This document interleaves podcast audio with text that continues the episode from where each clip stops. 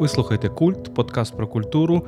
І сьогодні наша тема нацизм. Що таке нацизм? Це розмова двох філософів українських Володимира Єрмоленка та Вахтанга Кібуладзе.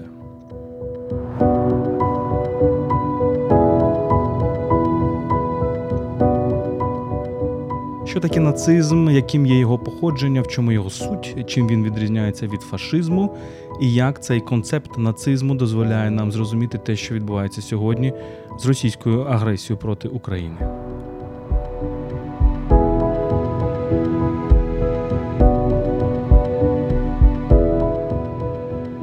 Перш ніж ми почнемо, хочу нагадати, що ви можете нас підтримати на Патреоні patreon.com kultpodcast. Всю вашу підтримку сьогодні ми використовуємо на допомогу нашим захисникам patreon.com kultpodcast.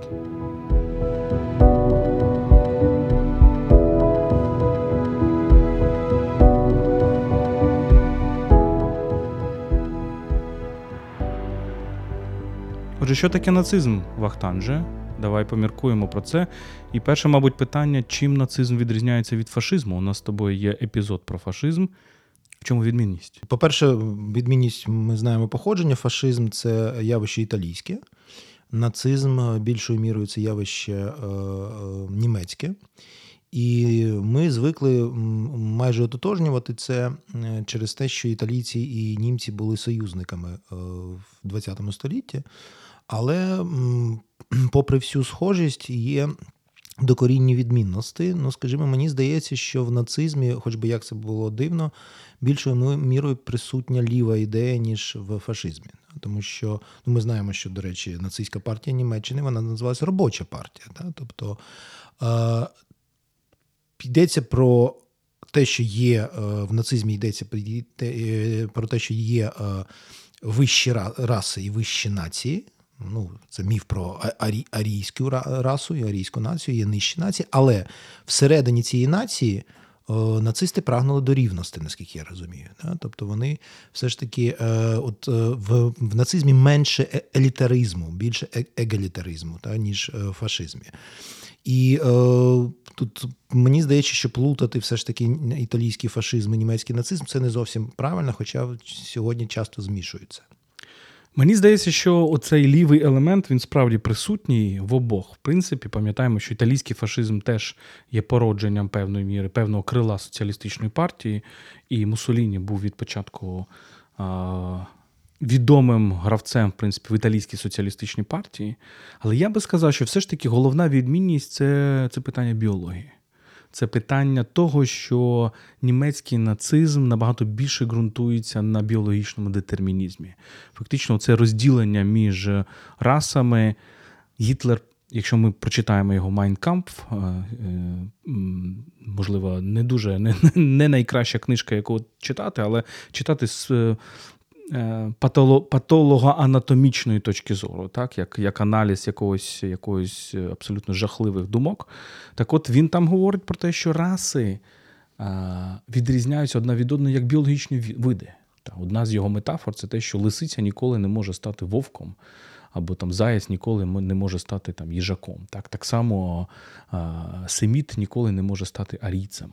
У фашизму в італійському цього, в принципі, від початку не було. Не було цього акценту на цю так звану біологічну науку.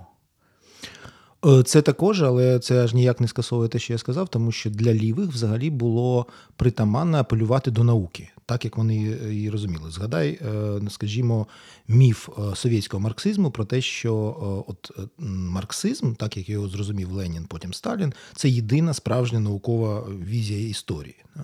Так само апеляція в німецькому нацизмі до біології. Тогочасної, до речі, не варто забувати, що в біології 19-го, початку 20-го століття расизм це був, був, була така майже загально визнана концепція. І сьогодні, вже спираючись на е, дарвінізм, ми розуміємо, що це не просто моральна ницість, а також просто е, невігластво вважати, що раси відрізняються як види. Тому що головний принцип, який в дарвінізмі е, єдності виду, це здатність давати е, потомства, яке здатне дати наступне покоління. І тут просто емпірично доведено, що всі люди можуть змішуватися, різні раси можуть змішуватися. Тобто, з біологічного погляду, расизм це передсуд. І нацизм... Ну, за за винятками одного змішування це свинособаки. Ну, бачиш, це Але, але дивися, але це дуже важливо, те, що ти сказав, абсолютно згоден з тобою. Але парадокс в тому, що оцей на оцей расизм другої половини 19 століття дуже сильно сильно вплинув дарвінізм. І причому певний. Е, зрештою, Євгеніка починається з цього, з такі люди, як Голтон, наприклад, або якісь інші. І е, насправді парадокс в тому, що справді для другої половини 19 століття расизм це такий common sense, або расова теорія, я би сказав. так? Ем, не маємо забувати, що расова теорія це скоріше породження Британії і Франції спочатку, ніж Німеччини. Вона, без сумніву, по, по, ну, породжена їхнім колоніальним теперішнім тоді. так? І чому дарвінізм? Тому що вплинув, тому що, в принципі, оцей пафос еволюції, що, мовляв, людина розвинулася, і оцей расизм кінця 19 століття він стверджував, що деякі раси не вміють розвиватися, не вміють еволюціонувати, і тоді вони нижчі. Оце дуже дуже такий е, цікавий момент. Але хотів би повернутися до того, що ти сказав про марксизм. Фактично, ми бачимо зародження всіх цих ідей. І моя теза, яку я висловлю в плинних ідеологіях, до речі, що коріння такого агресивного марксизму і коріння агресивного расизму, вони насправді одні й ті самі. Вони вони містяться всередині 19 століття, десь в 40-х роках, оцих постгегельянських вже кіл, які почали шукати якусь фундаментальну науку. Для одних ця фундаментальна матеріалістична наука, для одних це стала економіка, для інших це стала біологія. Я тут з тобою погоджуюся. Я я, я стверджував неодноразово, що взагалі оце протиставлення лівих і правих, умовно там комуністів з одного боку, там може анархістів, соціалістів, і з іншого боку, нацистів і фашистів. Е, це оптика застаріла, як на мене, і вона була не дуже адекватна навіть в 20 столітті. Згадаємо, що Другу світову війну розпочали як союзники. Е, комуністичний Совєтський Союз і нацистська Німеччина вони були союзниками тривалий час, два роки. Да? Е, і для мене сьогодні адекватнішою оптика є протиставлення лібералізму і радикалізму, всіх форм радикалізму, байдуже лівого чи правого гатунку, і от такої ліберально-демократичної позиції, е, такий здоровий центризм, який, як на мене, спирається на взагалі ідею Аристотеля про месотес, про міру. Та, що от ми маємо завжди от, дотримуватися певної міри в мистецтві, в мисленні, в політиці. Але от е, мене ще знаєш, що спало на думку, чим відрізняється, все ж таки, повертаючись до нашої теми, ми не так сьогодні говоримо про комунізм і про ліві ідеології. Е, хоча я, от твоя твоя метафора, вона дуже, дуже, мені здається, помічна і конструктивна. Оця плинність ідеології, що там якимось підземними, непомітними потічками вони поєднані між собою, ці радикальні ідеології. Але от що мені спало на думку, що нацизм, як, до речі, і комунізм, більшою мірою апелюють до науки хібно зрозумілої науки, та, може помилково зрозумілої, дуже поверхово зрозумілої науки, помилково зрозумілого дарвінізму. Та. А от в фашизмі, мені здається, більше поезії. Фашизм більшою мірою апелює до до мистецтва, до от футуризм. Не випадково ж е, італійський футуризм. Він Марінеті перші Марінеті. роки так, був так. близький до Або твій сюжет з Де Анунціо, та, от теж в плинних ідеологіях, коли поет стає фашистом через через влас, власну мистецьку творчість або протофашистом. Та, тобто створює... Ну і створює головні символи, які потім Муссоліні собі зібрав. І от е, що мені ще забракло в наш, в нашій розмові, е, це специфічне іспанське явище, це франкізм. От що таке франкізм? Це цікаво було б е, подивитися на цей феномен, бо, як на мене, він містить обидві складові. З одного боку, це це все ж таки уявлення от е, фашистські, але з іншого боку, ми знаємо, що у франкізма було дуже важливе етнічне національне ядро, тому що франкізм був насамперед іспанський, та, з центра в Мадриді.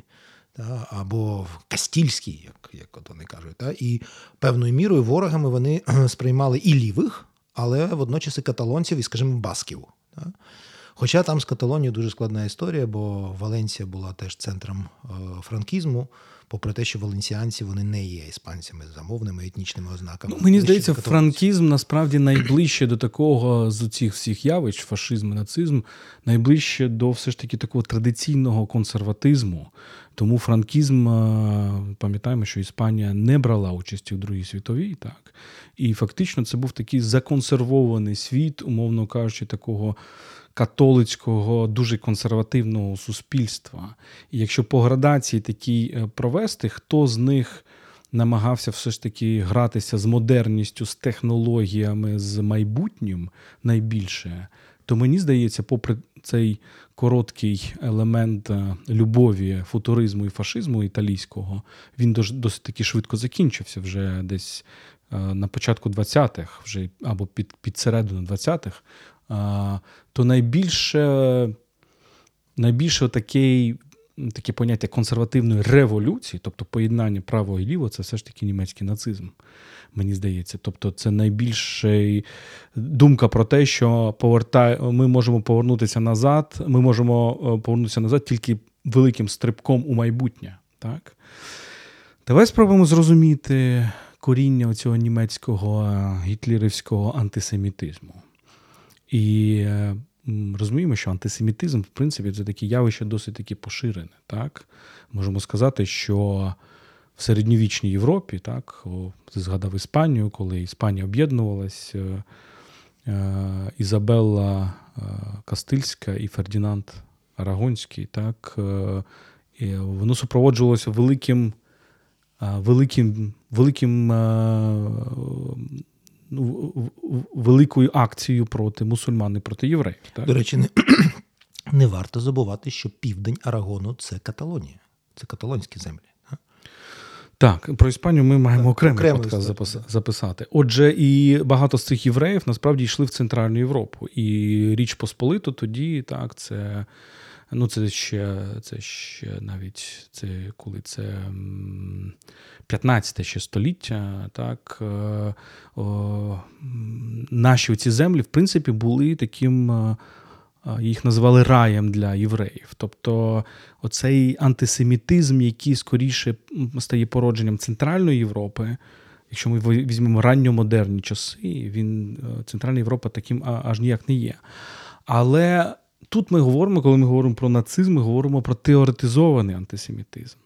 І тут я звертаю увагу наших слухачів до такого, можна сказати, батька-теоретика цього антисемітизму, і це британець, це Х'юстон Стюарт Чемберлен, який не плутати з Невілом Чемберленом. Який теж, до речі, симпатизував Гітлеру. Був такий період в його так, кар'єрі. І, і, і потім, в принципі, був таким. Ну, ми ми знаємо цю історію Мюнхена. так. Але Х'юстон Стюарт Чемберлен це людина, яка, попри британські свої коріння, закохалася в все німецьке, передусім у Вагнера, вагнеріанство. І от він пише текст е, під назвою основи 19 століття. Так? І там ми бачимо, в принципі, в зародку всі ті думки, які які потім бере собі Гітлер. Гітлер його дуже шанував, поважав і так далі. І для мене дуже важлива думка. Це те, що він євреїв дивиться не, не тільки як на головного ворога, так званих арійців, Чемберлен. Чемберлен, а він на них дивиться як на своєрідне альтер-его. Тобто євреї е, зуміли зберегти свою чистоту там, де всі інші раси змішалися. Це теж нас відсилає до іншого расового теоретика Гобіно, француза, який писав е, в другій половині 19 століття, і у нього є клас, класичний для расизму текст е, есей про нерівність людських рас, де він стверджує, що людство занепадає через те, що втратило чистоту раси. Так? І на відміну від Гобіно, люди на штат Чемберлена і потім Гітлера вважають, що цю чистоту раси ми маємо повернути. Отже, ось такий от погляд на єв... на, на, на єврейство дуже такий специфічний. З одного боку, абсолютний ворог, а з іншого боку, нібито таке альтер-его, приклад для наслідування. Е, дивись, ти зачепив відразу кілька тем цікавих. По-перше, е, ми асоціюємо антисемітизм насамперед з німецьким нацизмом, і як ти правильно вказав, що там є коріння і британське, і це е, Центральна Європа, це Північна Європа, це почасти насамперед наші землі. А, Але ти згадав е, принагідну історію з іспанськими євреями, які були вигнані з Іспанії ще задовго до того. І там були переслідування євреїв на на півдні Європи дуже потужні. І от якщо навіть подивитися, от я додаю такий ще е, ракурс мовний. Ми знаємо, що е, євреї Центральної, Східної, Північної Європи вони були ідишомовні. Ідиш це мова євреїв. А на півдні. Ашкіназі на півночі і в центрі Європи говорили і говорять дотепер, ну принаймні почасти збережена ця традиція на ідише. Ідиш це германська мова. Так. Та з єврейським єврейською абеткою, але з дуже великим, великою близькістю до німецької мови. Це одна з тих мов, скажімо так, які були на тій території, тому що Хохдойч, висока німецька літературна, вона ж теж доволі штучна, та? там, якщо порівняти її з баварською, скажімо, або з саксонською. А на півдні, і це Ашкіназі, та? а на півдні були сіфарти, якою мовою вони розмовляли ладіно. Чи зберіглася сьогодні? От я я не є фахівцем з історії єврейства, історії єврейської мови, але я цікавився тим. Ну, якщо порівняти порівняти в сучасному світі ідиш і ладино, ідиш, скільки в нас три Нобелівські лауреати, е, які писали на ідиш, а де ладина в сучасному світі? Тому оцей антисемітизм може, може він е, не такий потужний був на півдні Європи вже в модерний час, тому що він був дуже потужний до того. Та, і... Але просто євреїв стало набагато менше. І тут е, теж дуже важливий цей момент, про який пише Тімоті Снайдер. Він говорить, що ну, євреїв в самій Німеччині було надзвичайно мало.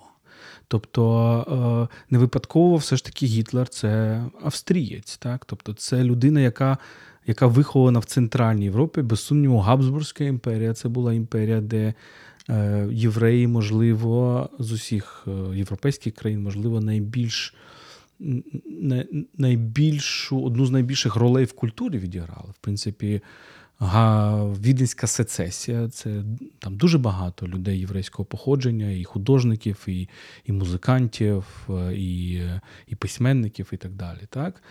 І це теж дуже важливо, коли ми маємо розуміти, чому це питання, так, чому Гітлер е, після там, завоювання в Західній Європі, чому він так хотів піти на схід.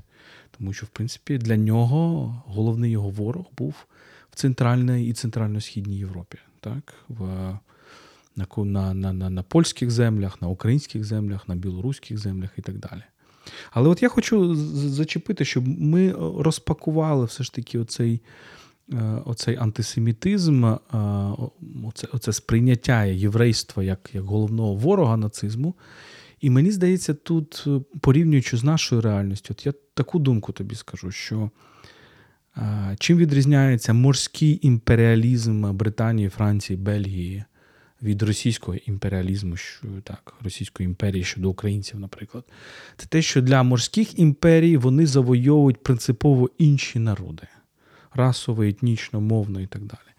І вони кажуть: ви інші, ви відмінні від нас, і ви ніколи не можете подолати цю відмінність. Расова теорія потрібна була для 19 століття, щоб стверджувати, ви ніколи не можете перейти цю невидиму рису, невидиму невидиму, видиму насправді межу. Ви ніколи не будете такими, як ми. Тобто відмінність стає концептом для домінування і для насильства. Російський імперіалізм щодо українців, наприклад, абсолютно інший. Або все ж таки є близькість мов, культур, вона набагато більша, ніж британці, і індуси, наприклад, або бельгійці і конголезці. так? І тоді росіяни кажуть: ні-ні, ні, ви такі самі, як ми. Українці це росіяни. І тут інструментом домінування і насильства є не концепт відмінності, а концепт тотожності. Так?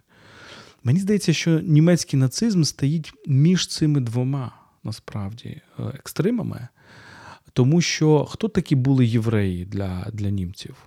Вони вже були все більше асимільованими людьми, яких ну, візуально дуже часто не, не, ти, не відрізняв, так? які говорять блискучою німецькою мовою так, які дуже часто цей процес все ж таки емансипації єврейства і входження в європейську культуру він почався десь з першої половини 19 століття, тобто пройшло десь 100 років уже.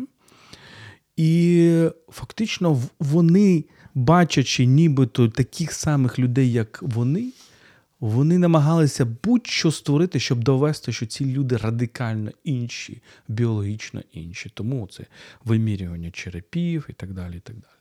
Як тобі такий погляд? Мені здається, що ми маємо до нашої оптики, до нашого методологічного інструментарію додати ще одне слово важливе це ресентимент. І от е, німецький нацизм він пронизаний цим. Цей діагноз, до речі, ставить Ніцше.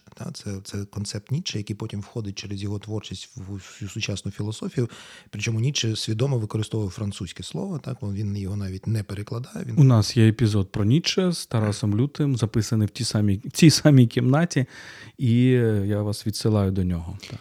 От і в от, німецький нацизм мені здається пронизаний цим ресентиментом. Не варто забувати, що попри цю це, це, це те, що ти казав, і це так, що нацистські і російські ідеї мають британське і почасти французьке коріння, але е, що починається Друга світова? Зокрема, хто головний ворог е, нацизму німецького? Це британці, да? це це руйнація Лондона, практично, да? бомбардування жахливі Лондона, та коли британці були взагалі на межі, англійці були на межі виживання. Да? Це певний ресентимент. Що таке ресентимент? Це оця відчуття вторинності, відчуття того, що ти програєш, відчуття, що е, що хтось вищий за тебе, і навіть якщо ти береш в нього щось, то ти за це не вдячний, а ти хочеш помститися. І мені здається, те саме німецькі нацисти відчували до до євреїв. Тому що, і отут ще цікаво, що е, в чому схожість е, німців і євреїв на той час, це народи, які не побудували власні політичні нації на той час. Да? Євреї отримали свою державу лише після Другої світової війни і внаслідок Другої світової війни почасти Ізраїль. А німці самі себе називали, це ж діагноз, е, здається, Плеснера, е, який називає на початку ХХ століття німців «Verspätete Nation», да? тобто запізніла нація. Бо Британці свою політичну націю і державу створили, іспанці створили, французи створили, італійці створили. Навіть голландці, які для німців що таке? Це Нідерланд. Да? Тобто це нижня, наша нижня земля, але там є нація. Австрійці в них була імперія, да? при тому, що вони абсолютно німецькомовна. А от німецька нація вона лише створюється на початку ХХ століття. І це шалений ресентимент. А поруч живуть, як ти кажеш, схожі на нас, які розмовляють одною з германських мов, і так само ще не створили політичну націю. І от е, може, може, те теж збуджує таку таку ненависть, таку таке відчуття ресентименту, що хто перший. От ми, ми, І для того, щоб ми були першими, можемо взагалі треба знищити тих, хто конкурує з нами за справа створити політичну націю, отут поруч з нами. Тому о, це важливий момент, але ми підійшли вже до теми російського. Ну, до речі, як це назвати нацизм, фашизм. Ми ще шукаємо цей расизм, расизм. Там ми шукаємо цей інструмент, поки що ми не маємо цього. Але от в мене народилася така ідея, вона це вона випливає з того, що ти е, говориш. Чим відрізняється докорінно відрізняється сучасна російська ідеологія, зрештою, вона, мені здається, завжди таке мала коріння. От якщо навіть використовувати маркер нацизм поки поки от експериментально будемо це використовувати, то я б розрізняв інклюзивний і ексклюзивний нацизм. От все ж таки західноєвропейський нацизм і расизм, байдуже, це британський, французький чи німецький, він має е, ексклюзивний характер. Е, вони приходять по-різному до цього, через відчуття схожості, через, а навпаки, або навпаки, через відчуття відмінності інших рас і націй. Але що вони говорять, наприклад, німці? Вони говорять, що є арійці, і є неарійські нації раси. І що треба зробити з неарійськими націями і расами? Їх треба або знищити, або перетворити на рабів. Євреїв і ромів, не забуваємо, до речі, окрім антисемітизму, була шалена ненависть до ромів в нацизмі. Це їх теж мали б знищити нацисти. От цих треба знищити, слов'ян перетворити на рабів арійців. І оце я називаю ексклюзивним нацизмом. Тобто є арійська раса, вона має жити в цьому світі, а всі інші мають бути знищені або перетворені на рабів арійців. Що таке російський шовінізм, нацизм, ксенофобія, расизм, не знаю, поки що знов шукаємо ми ці слова. Це те, що я називаю інклюзивним нацизмом. Це те, про що ти кажеш. Вони говорять, що, що ми готові жити з іншими разом в одному світі і навіть в одній державі, але за одною умовою, якщо ці інші приймуть те, що вони гірший варіант нас самих. Ми ми ладні залишити українцям, умовно, там вишиванку борщ і гопак і народні пісні. Але вони мають відчувати, що вони такі самі, як ми, але, так, скажімо так, другорядні росіяни. Що там не буде високої поезії, там не буде своєї власної філософії, своєї власної візії історії, своєї релігії, да, або конфесії, принаймні, або самостійної церкви, е, своєї політичної культури. У нас у нас спільна політична культура, хоча це не так, це брехня, і про це можемо поговорити окремо, наскільки політично українці відрізняються від росіян. І от тоді ми не будемо вас вбивати. Станьте такими, як ми, але гіршим варіантом нас. Ну, ми от, просто стеремо, форма, сформатуємо вашу карту пам'яті так, і все. Так. І от для тут для мене дуже важливий цей образ. На перший погляд, це здається е, гуманнішим, так? але це геть не так. Це інша форма зла, яка теж дуже жахлива. І отут мені спадає на думку образ Орвела. Е, з 1984, тому що от в 20 столітті були написані багато антиутопій, але мені здається, от найголовніше це дві. Та Це антиутопія про е, такий комуністичне пекло, та це Орвела 1984, і утопія про антиутопія про буржуазне капіталістичне пекло це New Brave World Гакслі. Та. Е, і от Гакслі, як на мене, абсолютно провальний проект. Ну, в літературному плані шедевр, а в, в плані от якоїсь такої соціальної інженерії і передбачання, ну, як на мене, це не здійснилося. А от Орвел багато чого вгадав. І от е, пам'ятаєш, от для мене цей моторошний головний е, момент, такий це пік цього роману. Ну, відомо, що в цьому суспільстві жахливому були заборонені сексуальні стосунки, тому що це найближчий інтимний зв'язок між людьми. І е, головний герой і е, закохується в дівчину, в них виникають інтимні стосунки, їх за це ув'язнюють, і від нього вимагають не просто відмовитися від неї. Він готовий відмовитися від неї для того, щоб зрятувати, врятувати її життя. Його, Від нього відмов, вимагають, щоб він внутрішньо припинив її кохати. І його, пам'ятаєш, там яким тортурам піддають. Найжахливіший, найжахливіший жах його життя це щури. Йому надягають на обличчя е, клітку і саджають туди щурів. І от перед загрозою того, за ґратами, да, відділеними від і перед загрозою того, що е, щури можуть з'їсти його обличчя, він все внутрішньо відмовляється від цієї дівчини. І коли він виходить на волю і зустрічає її, він розуміє, що емоційного зв'язку немає. От що роблять російські нацисти з людьми. От навіщо був вигаданий цей покруч совєтський народ. Та? Розчинити от всі відмінності в цій отруйній речовині і перетворити всіх, зрештою, на таких упосліджених покірних рабів та ще й другого гатунку. Тут дуже важливо, тому що ти фактично, мені здається, переводиш нас уже до. До наших одних наших наступних тем ми маємо записати про сталінізм щось і про рашизм, власне. Але тут справді важливий е, ефект насильства, який передусім чиниться на те, що росіяни називають словом духовність. Тобто це знищення внутрішнього світу, це знищення ідейного світу, це знищення пам'яті, яке може передбачати не знищення людей як біологічних одиниць. Хоча ми знаємо, що сталінізм ну, прекрасно знищує навіть прекрасно так. Е, Людські одиниці так само. Але є оцей момент, що нацизм німецький стверджує, що якщо ти єврей, в тебе немає шансів перековатися. Російська ідеологія, сталінізм і і, і сьогодні, да, вона каже, в тебе є шанси перековатися. Так, Перековка вживають це сталінські поняття. Але тоді ти маєш відмовитися від від, від, від, е, від фактично всього. Ти ти маєш перетворитися на якусь оболонку. Так? І мені здається, цей момент дуже важливо підкреслювати, тому що коли ми зараз говоримо там, чи є дії росіян проти українців геноцидом, і коли нам там дехто каже, ну слухайте, ну. Покажіть нам там Бабин Яр. Да, Ви нам показуєте Бучу, але в Бучі вбито сотні людей, а не десятки тисяч, як в Бабиному Ярі за, за кілька днів. Тут важливо, що е, росіяни діють по-іншому. І цей нацизм, який ти називаєш інклюзивним нацизмом, це нацизм, який спрямований передусім на знищення ідентичності так, народу певного. І вже потім, якщо відбуває, якщо є люди, які чинять цьому супротив, потім іде фізичне знищення, як з голодомором і так далі. В нацизмі по-іншому. одразу фізичне знищення. Хоча від початку все ж таки не забуваємо, що їхній перший проєкт був переселення євреїв.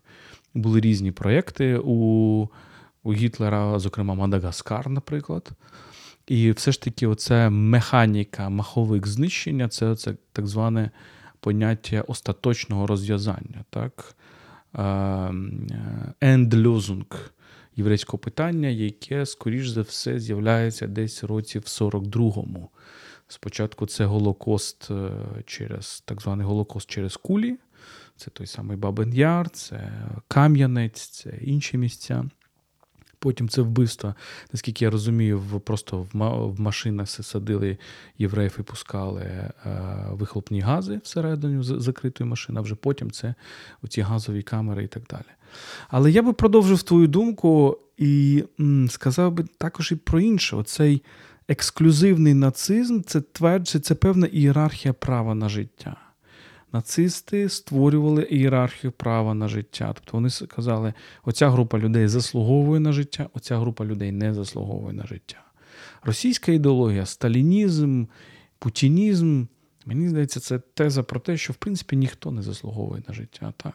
Тобто, ти кожен, кожен із нас, от нещодавно цей Соловйов, жахливий пропагандист, так, він казав, що ти маєш жити тільки заради того, за що ти маєш, що ти е, хочеш чи померти. Так? Тобто це така некрофілія в такому класицькому, класичному російському російському виконанні. Ти з цим погодишся? Я з цим абсолютно погоджуюся. Тут класичний текст Фрома Гітлера і некрофіли, так, де він аналізує от саме нацизм як форму некрофілії, і те, що російська ідеологія сучасна, а зрештою, як на мене, від давних давен, це такий некрофілічно садомазохістський е, компот. Та, в тебе є це метафора вплинних ідеологіях садопутінізму, та, але це має дуже глибоке коріння. І от ми маємо не забувати про що. От Чому важко пояснити, скажімо, нашим колегам там на Заході, ну багато хто каже, ну вас же не знищують за те, що ви українці етнічні. Та? Вам навіть дозволяють, може, і мовою українською там спілкуватися. Та? То, то чому ви не погодитеся? Не варто забувати, що от е, російський світ, цей русський мір, це світ смерті. Це абсолютно некрофілічний світ. Вони ладні самі померти, причому не зрозуміло за що. Тобто це світ, який позбавляє людину фундаментальних цінностей і фундаментальних властивостей людини, а саме свободи і гідності. От якщо ти відмовляєш, вони ж не просто кажуть, будьте такими, як ми. Трохи гірше, але будьте такими, як ми, і ви і, і ви залишитеся живі. Це брехня. Тому що на наступному кроці вони кажуть, а які ми? ми? А ми відмовляємося від свободи і гідності. Зрештою, що таке російський світ? Це завжди величезна кількість рабів, якими керують злочинна зграя, чи то там царська родина, чи більшовики, чи Путін колективний. А на наступному кроці, коли ми живемо в такому світі, де всі упосліджені раби, то ці рабі не мають права на життя, тому що вирішує, зрештою, той, хто керує, от жити чи ні. І тому, зрештою, от це такий витончений нацизм і витончена некрофілія, яка спочатку тобі каже: Ні, ми залишимо тобі життя, але відмовляйся від гідності, від свободи, від природних людських прав. Але що це означає? Що на наступному кроці тебе можуть знищити в будь-який момент. Тобто ти живеш весь час в очікуванні вбивства. Ну, Ти ж сам відмовився. Ну, про, про це про це прекрасний є твір класичний Артура Кьостлера, так, Darkness at Noon. Але я пропоную про нього поговорити все ж таки, коли ми будемо говорити про е, сталінізм і рашизм або росіянізм. Давай ще одну метафору нацистську візьмемо. Це метафору нордичних людей. Так, Вона дуже важлива.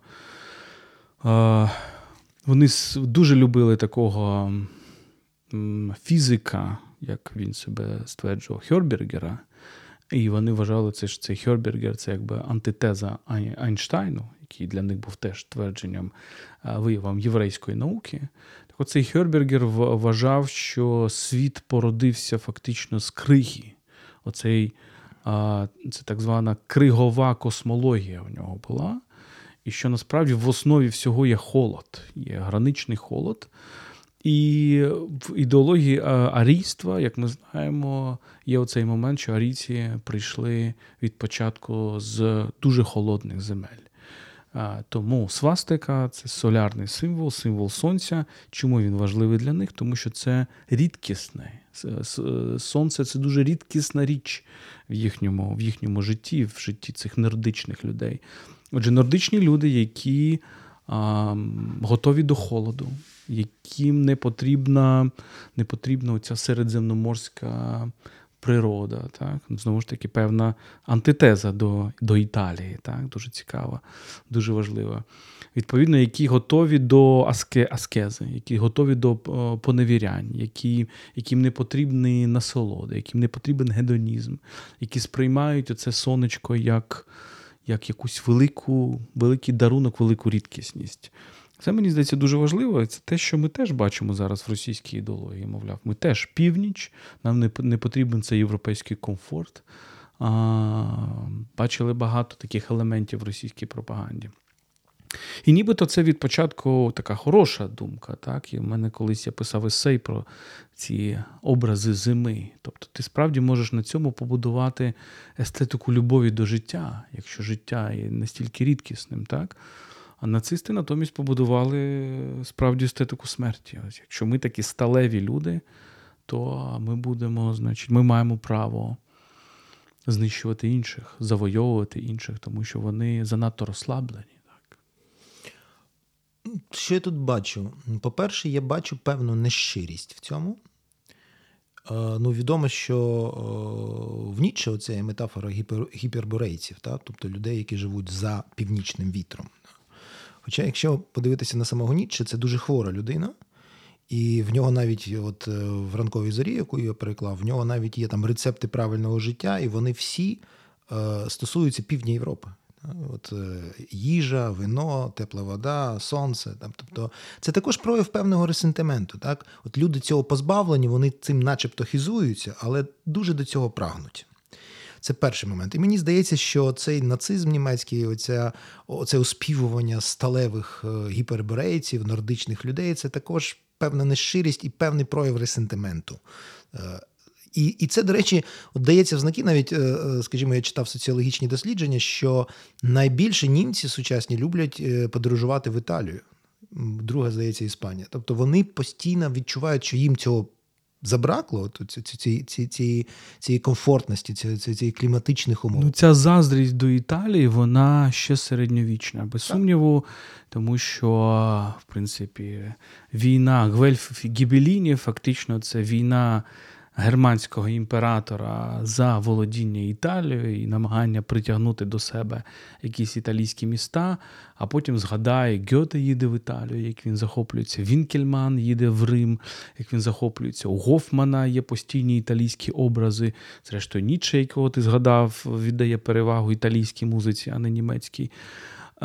І і от насправді парадокс. Це Е, синтез фашизму і нацизму італійського і германського є такий теж проявом свинособак, тому що вони йшли до повного протиставлення насправді. Ти тут абсолютно правий, так.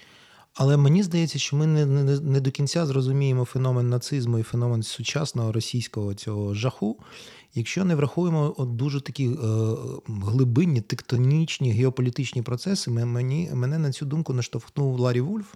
У нього є блискуча книжка, ти знаєш, від винайдення Східної Європи. Да? От, от що він помітив? Він каже: дивиться, як змінюється е, співвідношення варварства і цивілізації на нашому континенті. Якщо в, за античної доби цивілізація це південь, а варварство це північ. Да? З півночі приходять варвари, які знищують хвилями там і спочатку в античному світі, потім знищення Риму тощо. То що відбувається за модерної доби? Під час відродження просвітництва. Оця вісь геополітична вона починає пересуватися, і тепер вже е, цивілізація це захід, а варварство це схід. Схід Європи, і далі так виникає концепт орієнталізму у Едварда Саїда, як так, маркер чогось варварського. Ну він критикує це, але він сам саме вживає цей термін в назві свого твору. А що відбувається зараз? Що відбувається зараз? Мені здається, я про це написав мене есеї е, от, е, з, е, про те, що починається рухатися ця вісь цивілізаційна. Сьогодні більшою мірою ми сприймаємо, якщо дивитися на Європу, як цивілізацію північ. без без елементів нацизму. Просто найуспішніші демократії, найбагатші країни це Північна Європа, зокрема Німеччина, але насамперед скандинавські країни, Британія. І приємний, комфортний південь, але який програє цивілізаційно. І от тут що роблять росіяни? Вони хочуть застрибнути в цей вагон цивілізації. Вони хочуть сказати, і ми північ, ми ми, ми, ми не схід. А Ми от, ми щось таке, ми цивілізація, специфічна, там, нордична, снігова. А? А, але чи так це? Ні. Та, от Тому що німці і шведи можуть сказати, що вони належать до цього цивілізованого світу сучасному, що вони от потрапили в це, цей рух тектонічний. Так? І почасти, на жаль, німецький нацизм теж може породження цього цього процесу. Це таке це, от, таке хворобливі, якісь патологічні моменти, які супроводжують ці зміни геополітичні. Дякувати Богу, що вдалося це подолати на, наразі. А от Росія це брехня. Росія не належить до цивілізованого світу. Та? Це це симулякр, це імітація цивілізації. Вони вони нердичні. Та? Вони вони, вони, вони просто маргінальні в цьому світі. І і тут виникає шалений ресентимент. Знов таки, оце слово воно нам дуже помічне. Я пропоную зачепитися за цю тему і потім поговорити про українську ідентичність, коли ми будемо говорити. Бо мені здається, що для української ідентичності зараз якраз найважливіша вісь це не захід-схід, а північ-південь. Це наші коріння, це шлях з варяг греки, і, в принципі, породження української ідентичності або протоукраїнської ідентичності. Мені здається, це якраз зв'язок. Е, Скандинавії і і Греції, і Візантії. Давай спробуємо потім якось поговорити, як що ми з цього можемо зробити, тому що певний момент є оце такий момент середземноморського гедонізму в Україні. Але як все ж таки віднайти в собі ці нордичні елементи в хорошому сенсі, як стати скандинавами в хорошому сенсі, знову ж таки. От остання тема, насправді в мене дві теми, але одну ми мусимо вже перевести на якийсь наступний раз.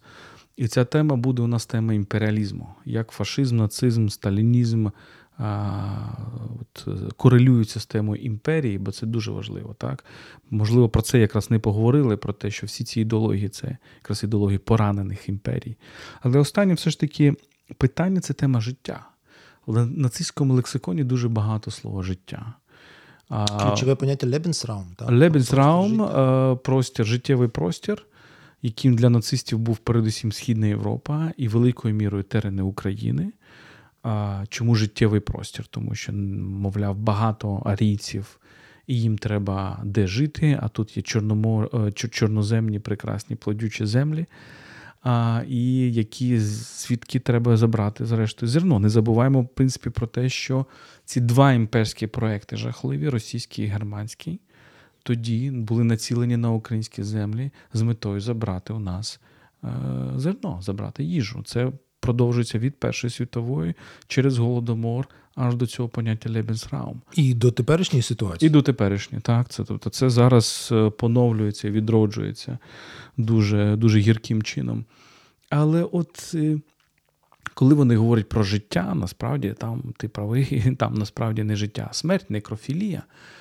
А, Але вони постійно використовують це поняття. Вони говорять про те, що закони так, і право має бути Lebensrecht, тобто життєвим правом. Воно має спиратися на а, право тих рас, які, мовляв, більше здатні до життя. Це тож нічанство, певне, примітивне, ми тут бачимо. То як ти бачиш оцей дуже дивний момент, коли фактично тему некрофілії, некрофільських якихось прагнень, прагнень знищення запаковують в тему життя. І це те саме, що ми зараз бачимо в Росії. Вони ж постійно кажуть, ми сили життя, ми проти цих укронацистів, які хочуть смерті і так далі. Мені здається, що ключем тут е, для розуміння цього є фільм Пазаліні Сало або 120 днів Содому. От я коли подивився, я подивився ще юнаком, студентом був. Ну, пам'ятаємо сюжет. Фашисти італійські кілька верхів з верхівки збираються на віллі, зганяють туди дуже багато красивих молодих людей і практично над ними знущаються для того, щоб отримати сексуальну насолоду. Але ця насолода, зрештою, в них пов'язана з насильством. Е, жахливими формами насильства, що закінчується взагалі масовим вбивством. І от коли я подивився цей фільм, е, я я себе питав: ну і що? А що мені нового розповів поза? Про збочення, певні певні експерименти сексуальні. Ну, для мене це не є якимось шоком. Да. Але цей фільм мене не відпускав, і я нарешті зрозумів, про що поза. От всі ці покидьки фашистські, та, вони шукали насолоду, вони шукали сексуальну насолоду. А чи знайшли вони? Сексу там немає. Там єдина насправді дуже еротична сексуальна сцена, коли е, двоє з молодих цих людей кохаються, заборонено їм, їм це робити, їх їх потім вбивають за це. Але це направду красиво дуже, і це направду сексуально еротично. І от е, якщо от, е, цей інструмент методологічний застосувати до того, що ти кажеш, чому нацисти німецькі і расисти так постійно говорять про життя? Тому що їм бракує. Вони говорять про те чого їм бракує, і те, чого вони не можуть дістати. Вони не можуть жити, вони не можуть насолоджуватися життям як життям. Їм потрібно вигадувати якісь дуже складні конструкти. Та, Арійська раса, там, Москва, Третій Рим, е, духовність якась їхня та, от, вигадана православна. То чому? Тому що вони не можуть просто жити, вони не можуть насолоджуватися життям, вони не вміють жити. То чому? Тому що вони некрофіли. Оце їхнє постійне наголошування на тому, що заради життя, життя, ми хочемо жити, життєвий простір про що свідчить? Про те, що вони хворі на смерть. І що це направду не Лебенсраум, а Тодесраум. Це це, це простір смерті. І сучасний е, російський світ це простір смерті. Ну, на цьому будемо завершувати. На жаль, не дуже оптимістично, але мені здається, дуже правильно е, діагностично. Так? Це одна з наших серій, одна, один з наших епізодів циклу Мислити в темні часи. Ми плануємо ще кілька епізодів навколо цих тем. Я думаю, що ми маємо поговорити про сталінізм, про русський мір, про імперіалізм. Так що слухайте нас, продовжуйте слухати наш подкаст. Нагадаю також, що ви можете нас підтримати на Патреоні patreon.com. Всі ваші донати ми зараз спрямовані на підтримку наших захисників, військових.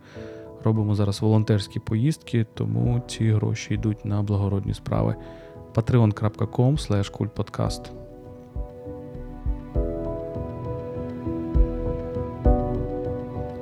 Ще раз нагадаю, що е, це подкаст Культ, е, філософи Володимир Єрмоленко та Вахтан Кібуладзе. Слухайте нас на різних платформах: SoundCloud, Google Podcast, Apple Podcast, NV подкасти, Мегаго та багато інших. Підтримайте patreon.com kultpodcast.